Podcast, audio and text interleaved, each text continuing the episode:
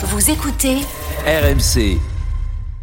RMC. la solution conso. Et tous les matins, les bons plans de Géraldine pour vous aider à faire des économies. Alors on a, on le sait, hein, il y a des nouvelles hausses annoncées pour les tarifs de l'énergie. Le moindre geste compte pour faire baisser la facture Géraldine. Ce matin, tu nous expliques comment réduire notre euh, la consommation de notre frigidaire. Bah oui, parce que le frigidaire, bah c'est pas rien. Ça représente en moyenne un quart de la dépense en énergie des ménages, hein, selon NJ. Quoi? Eh ben oui, un quart, Et un quart de la facture, c'est à cause du frigo?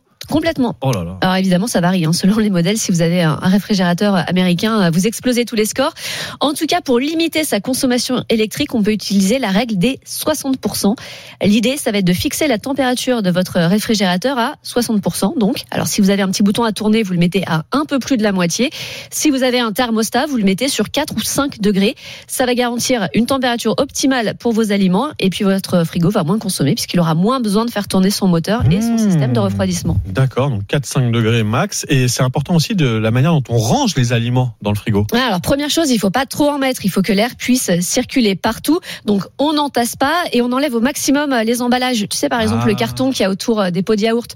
On l'enlève et puis ensuite il y a un ordre à respecter.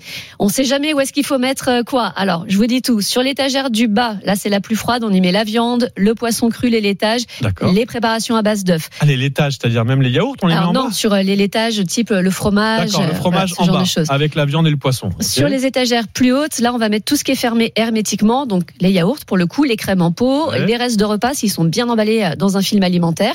Et puis dans la partie, euh, la, la porte, la partie la moins froide, là, on va mettre les œufs, le beurre, les bouteilles. Et surtout, Hmm. on ne met jamais directement de plat chaud. Il faut d'abord le laisser refroidir avant de le mettre au frigo, sinon, bah, c'est pareil, il va consommer plus pour refroidir Ah. le plat. Et notre frigo, il faut aussi penser à bien l'entretenir. Oui, alors si vous avez un compartiment congélateur, bien sûr, faut le dégivrer régulièrement. Ça peut vous faire économiser 30% sur sa consommation d'électricité quand même. Hein. Euh, vérifiez l'étanchéité des joints. Attention aussi à l'endroit où vous le placez. Alors c'est vrai quand on a une petite cuisine, on n'a pas forcément le choix, mais euh, il faut éviter de le mettre à côté d'une source de chaleur comme le four ou euh, le lave-vaisselle. Évidemment, on laisse pas la porte ouverte trop longtemps. Et puis pendant les vacances, si vous partez un peu longtemps, vous videz tout et vous le débranchez. La solution conso, les astuces même conso, très pratiques ce matin de Géraldine, à retrouver quand vous voulez en podcast sur l'appli RMC.